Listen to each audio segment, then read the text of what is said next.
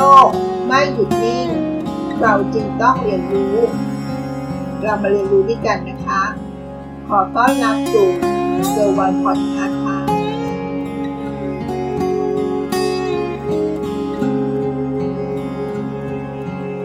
ความผิดหวัง ความสมหวังเป็นของคู่กันใช่ไหมคะ คุณเคยแพ้ไหม แล้วคุณเคยชนะไหม หัวข้อที่จะมาชวนฟังกันในวันนี้ก็คือ แพ้กับชนะ คุณอยากจะแพ้ หรือคุณอยากจะชนะคะ คิดว่าถามคนส่วนใหญ่คงไม่มีใครอยากแพ้ หรืออยากล้มเหลวหรืออยากผิดหวังใช่ไหมคะ ใครๆก็อยากจะชนะ sometimes you win sometimes you learn บางครั้งคุณก็ชนะ บางครั้งคุณก็เรียนรู้คำกล่าวจากจอห์นแบ็กเวลค่ะ ในหนังสือ จะท้อไปใหญ่ เริ่มใหม่ลองดู เขียนโดยลิทธิลงสำนักพิมพ์ใยไหม เนื้อหาของหนังสือนี้น่าสนใจนะคะ เขาทำให้คนที่ล้มเหลวหรือผิดหวัง สามารถกลับมายืนได้ คุณเคยรู้สึกไหมคะว่า ทุกสิ่งทุกอย่างบนโลกใบนี้ล้วนแต่นำความผิดหวัง ความล้มเหลว ซึ่งมันอยู่ไม่ไกลจากตัวเราเลยนะคะ มันเกิดขึ้นจากทุกอย่างที่อยู่รอบตัว เหมือนกับว่ามันมาหยอกเราเล่น หรือมันจะเอาจริง หรือมันจะมารังแกเรา หรือมันเป็นเพียงแค่ แค่การทดสอบเราเท่านั้น จนบางครั้งทำให้เรารู้สึกว่า รู้สึกว่าไอ้ความล้มเหลวเหล่านั้นน่ะมันเป็นส่วนหนึ่งของชีวิตไปเสียแล้ว เมื่อเราเจอเรากลับต้องเป็นฝ่ายพ่ายแพ้มันอยู่ดี หลายคนก็มีคำถาม มีข้อสงสัยทำไมจึงเป็นเช่นนั้น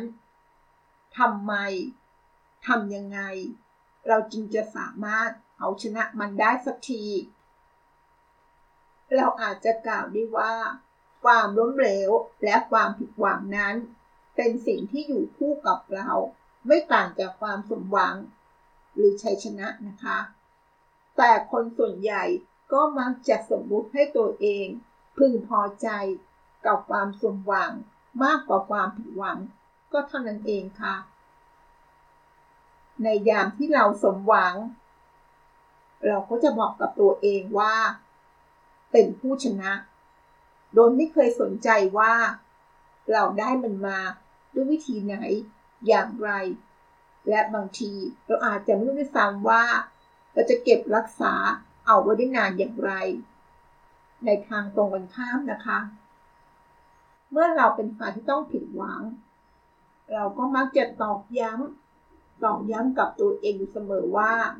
เราเป็นผู้แพ้ คนส่วนใหญ่จึงมักจะมองข้ามสิ่งสำคัญของชีวิตไปนะคะ เพราะเรามัวแต่คอยจดจ้องอยู่แค่คำว่า แพ้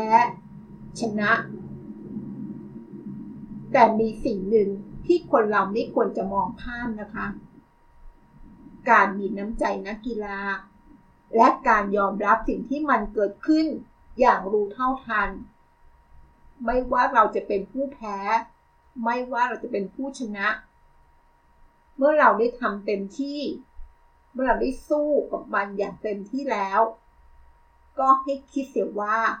เราแพ้สิ่งหนึ่ง เพื่อให้เราได้รู้ตัวว่า เราอาจจะเหมาะกับอีกสิ่งหนึ่งมากกว่าก็ได้ จงอย่ามัวเสียดายในสิ่งที่ไม่ใช่ตัวเราให้นานนักเกินไป จงออกไปค้นหาสิ่งที่ใช่ สิ่งที่ใช่สำหรับตัวเราดีกว่า มันไม่มีประโยชน์อะไร กับการพรรณนาการโหยหากับความล้มเหลวอย่างไร้สติ มันลังแต่ทำให้เรา หรือตัวเองรู้สึกด้อยค่า ด้อยค่ามากขึ้นเท่านั้น ถ้าเรามองว่าชีวิตของเราเป็นเหมือนกับโลกของการแข่งขัน โลกใบนี้ก็คงเป็นสนามที่แข่งขันที่ยิ่งใหญ่ที่สุด เราทุกคน มีสิทธิ์เท่าเทียมกันหมดนะคะ ที่จะเข้าร่วมอย่างไม่มีเงื่อนไข และก็ใช่ว่า โลกจำกัดชนิดกีฬาที่เราแข่งขัน มันมีกีฬาหลากหลายอย่างที่เราสามารถจะเลือกเล่น เราสามารถแสดงฝีมือในสิ่งที่เราถนัด อย่างเต็มความสามารถ จนกว่าระฆังยกสุดท้ายของชีวิตจะดังขึ้นค่ะ นั่นก็คือการสิ้นสุดการแข่งขันอันยาวนานได้จบลงแล้ว ในสนามการแข่งขันของเกมชีวิตนั้น ต้องบอกก่อนนะคะว่า มันไม่มีการพักครึ่ง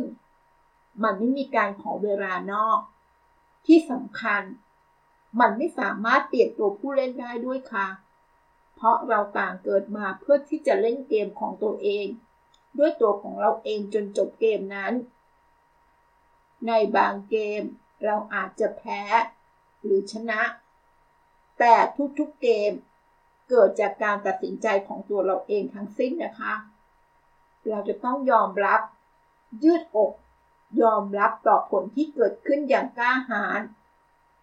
ซึ่งมันจะดีกว่านะคะ ถ้าเราจะทำทุกอย่าง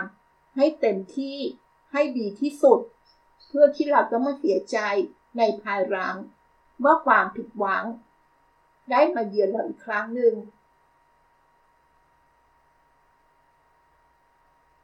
อยากจะบอกว่าบางครั้งความพ่ายแพ้ ก็มีความสำคัญไม่ยิ่งหย่อนไปกว่ากันเลยนะคะ แม้ว่าชัยชนะ จะเป็นสิ่งที่เราปรารถนาของคนเราก็ตามนะคะ แต่เรามักจะได้อะไรดีๆ ในชีวิต จากความให้แพ้มากกว่านะคะ เพียงแต่เราต้องทำความรู้จัก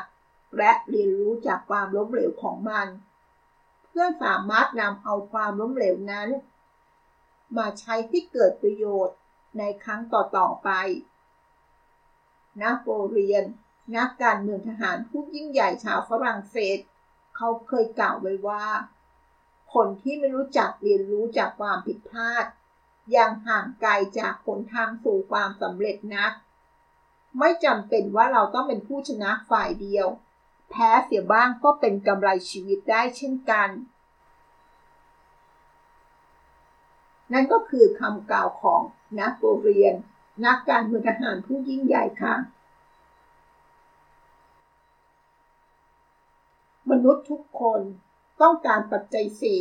เพื่อการดำรงชีวิต ความทุกข์ที่เกิดจากความผิดพลัง หรือความล้มเหลว ความให้แพ้ ก็เป็นส่วนหนึ่ง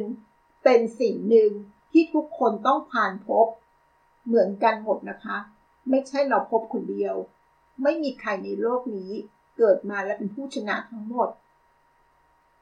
ต้องมีสักครั้งหนึ่งที่เขาล้มเหลวและผิดหวังนะคะ และเมื่ออยู่สนามของการแข่งขัน ทุกคนต่างก็มุ่งหวังที่จะเป็นผู้ชนะให้ได้ ทุกคนหรือคนใหญ่ก็จะคิดว่าการเป็นที่หนึ่งนั้นจำเป็นต้องเอาชนะคนอื่นเท่านั้นหากแต่ในความเป็นจริงแล้ว เกมที่เราแข่งขันอยู่ในสนามชีวิตจริง อาจไม่จำเป็นต้องมีคู่แข่งอื่นใด นอกจากตัวเรานะคะ เพราะบางทีเพียงแค่การเอาชนะใจตัวเอง เพียงแค่การเอาชนะใจตัวเอง มันก็เป็นเรื่องที่ยากเย็นเสียนิกระไร บางทีหากเราต้องการจะเป็นผู้ชนะตัวจริง อาจจะไม่ใช่การวิ่งแซงหน้าเพื่อเอาชนะใครต่อใคร หากแต่การเอาชนะใจตัวเองให้ได้ นั่นก็คือ ชัยชนะที่ยิ่งใหญ่ที่สุดในโลกแล้วล่ะ ขอบคุณที่รับฟังเราพบกันใหม่ในวันพรุ่งนี้ สวัสดีค่ะ